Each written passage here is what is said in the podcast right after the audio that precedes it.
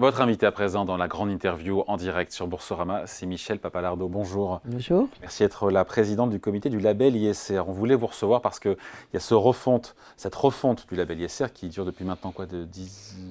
Allez, deux ans. Deux ans, quasiment deux ans, voilà. Vous en présidez le comité.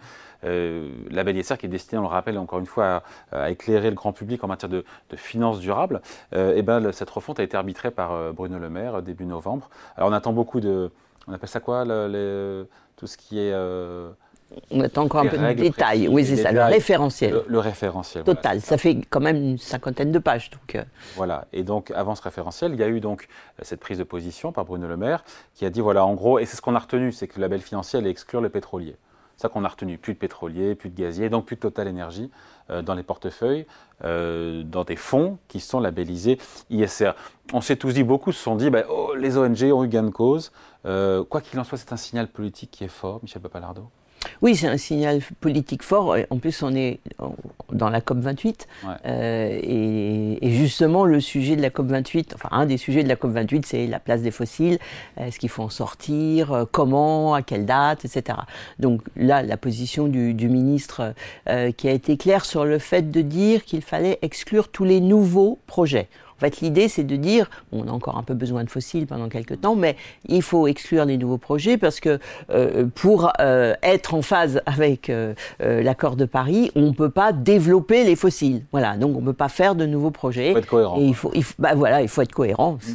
Mm c'est un minimum, mais voilà, c'est pour ça que moi je n'étais pas vraiment étonné de la position, c'est politiquement ça me paraissait évident. beaucoup de commentateurs l'ont été parce que. Euh, bah, on a dit voilà, Bercy euh, exclut Total Énergie. Voilà, et oui, alors c'est pas Total Énergie, on exclut d'une manière générale les entreprises euh, qui font des hydrocarbures, donc à la fois du pétrole et du gaz, un hydrocarbure c'est les deux, et qui font des nouveaux projets sur les hydrocarbures. On exclut aussi, comme on l'avait proposé, tous ceux qui font même sans que ce soit des nouveaux projets, du, euh, des hydrocarbures non conventionnels, donc euh, le gaz de schiste, euh, les, les, les, les, gaz, les recherches d'hydrocarbures en, en, Antarctique, etc. Et puis on exclut le charbon aussi, hein, j'ai oublié de le dire, mais bien entendu, il y a aussi le charbon.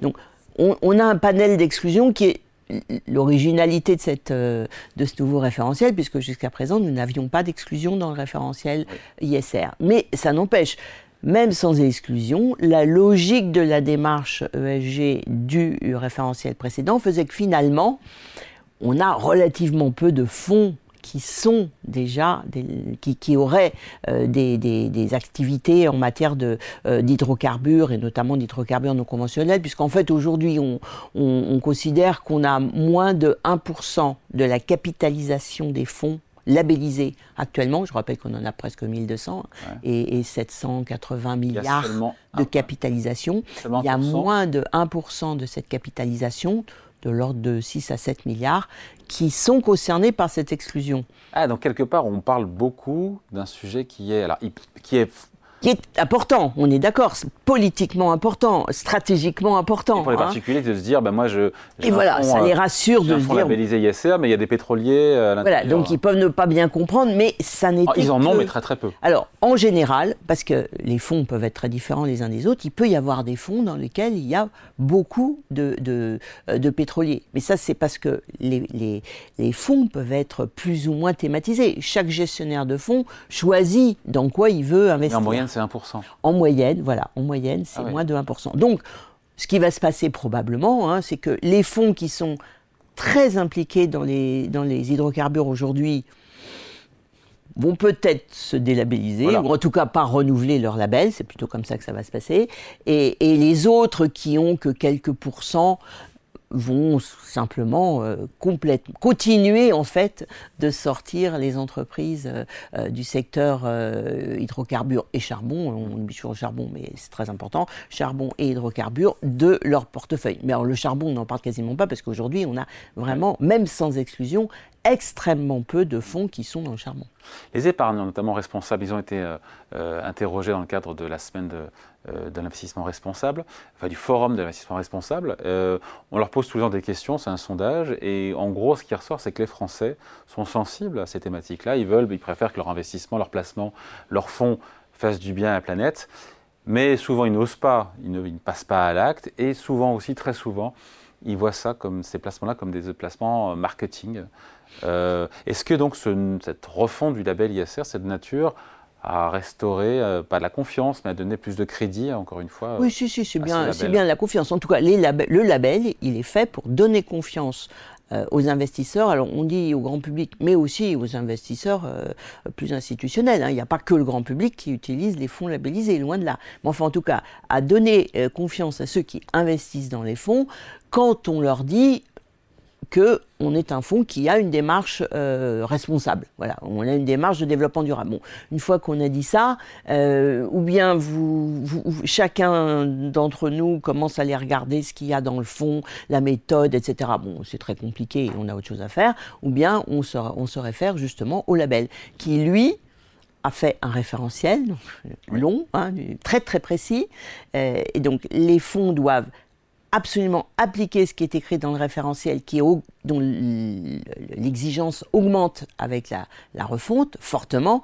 Il y a les exclusions, mais il y a beaucoup d'autres choses pour. Mais moi, ça m'intéresse, c'est beaucoup d'autres choses parce que vous écoutez, on parle que Total et des pétroliers qui sont exclus de la BLSR, mais quelque part, si on veut faire du bien à la planète, c'est tout le reste de la refonte. Voilà, tout à fait. Nous, ce qu'on essaye de faire, hein, c'est que je rappelle que le label est, généraliste, donc euh, vous pouvez tout à fait être un fonds labellisé et pas du tout préoccupé, enfin fondamentalement par l'environnement ou, par le social, mais simplement vous devez euh, faire en sorte que dans votre démarche, vous intégriez la démarche environnementale, sociale et de gouvernance. Donc ce qu'on essaye, c'est de limiter les impacts négatifs des fonds et donc des entreprises qui sont dans les fonds sur ces trois dimensions. Et comment on fait alors? Eh ben, en mettant donc plus d'exigences, en faisant par exemple euh, en sorte que euh, les, sur, sur chacun de ces trois domaines, euh, on soit assuré qu'il y ait un minimum de, de, de, de, bons résultats, ou en tout cas qu'on enlève les, ceux qui ont des mauvaises notes, et de faire en sorte, et ça c'est un premier point d'ailleurs de la refonte, d'être plus sélectif. Je vous rappelle que dans le, le, le label repose en grande partie sur du best in class ou du, euh, de la meilleure moyenne, ça revient au même. C'est-à-dire qu'en fait, on enlève les moins bons. dans la version précédente, on enlevait les 20% les moins bons. Là, on enlève les 30% les ah, moins bons. Moins bon, ça veut dire moins bonne note ESG. Après, on peut se poser la question, oui, mais euh, d'où vient cette note, comment elle a été calculée, etc. Donc on essaye de commencer à rentrer un peu dans cette mécanique-là aussi, en essayant de dire, bah, il faudrait que euh, euh, sur le E, sur le S et sur le G, euh, on ait bien fait un minimum d'efforts. Voilà. C'est comme ça qu'on essaye d'augmenter l'exigence. Alors, le fait d'exclure, bon, ça augmente l'exigence de manière simple, on va dire. Hein. sauf que ça, vous pas dedans, vous pas dedans. dans les portefeuilles. Bah, oui, mais ça veut dire quoi? Ça veut dire que les fonds qui étaient déjà labellisés avaient déjà d'eux-mêmes hmm. fait cet effort. Et c'est ça qui est important, c'est que le, y a, le label, c'est un minimum, on va dire, c'est un minimum pour être très bon, mais un minimum. Et bien sûr, il y a des fonds, les fonds d'une manière générale essayent de faire mieux. Voilà. Et alors sur tel sujet ou sur tel autre. Donc les règles ont été durcies. Voilà, les, les règles afin sont. Afin d'avoir des entreprises plus vertueuses et plus en phase avec Exactement. Et et, et, de mieux aussi euh, suivre euh, les parce que le, le, le, fonds ne vise pas contrairement à d'autres le fond le label ne vise pas contrairement à d'autres labels à euh, augmenter et avoir des, des impacts extrêmement positifs. par exemple sur l'environnement ou sur on veut moins d'impact négatif. On veut moins d'impact négatif. Mais on veut aussi être sûr que les entreprises qui sont donc pas forcément au top du top sur le le S et le G progressent. Et donc ce qu'on ajoute aussi euh, aujourd'hui. Parce que, par exemple, elles ont des plans climat. Euh, de, toutes les grandes entreprises ont des plans climat. Pas toutes, mais. En tout cas, elles, les présentent. non, mais elles ont de plus en plus. Elles essayent, ouais. d'en présenter. Comment on peut savoir si effectivement, euh, si c'est ambitieux, si c'est crédible et comment c'est évalué dans Voilà, bah ça fait partie des, des, éléments qu'on a intégrés ah. et qu'on intègre dans, la, dans notre proposition et qui va être prise un peu différemment, mais qui va être prise, je pense, dans la version finale.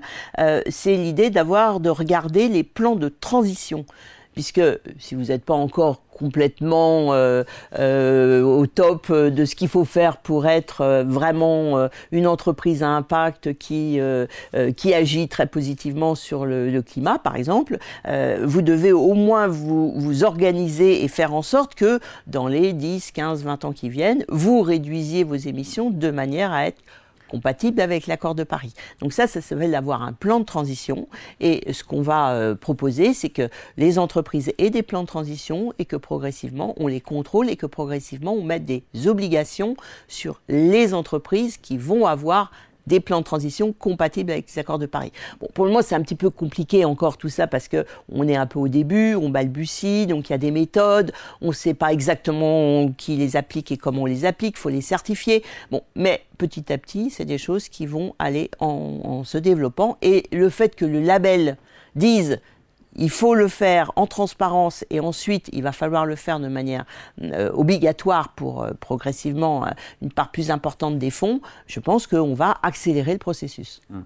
Deux questions, il nous reste une petite minute parler d'une version finale de la part du. Qu'est-ce qui reste à arbitrer? Qu'est-ce que vous attendez encore de Bercy, de Bruno Le Maire, de ses équipes? On attend que le ministre signe l'arrêté, puisqu'en fait c'est ça. Euh, nous, on a, on a des idées assez claires sur euh, les points qui ont été un peu ajustés entre euh, la version finale que nous on avait proposée en juillet et la version finale de l'arrêté.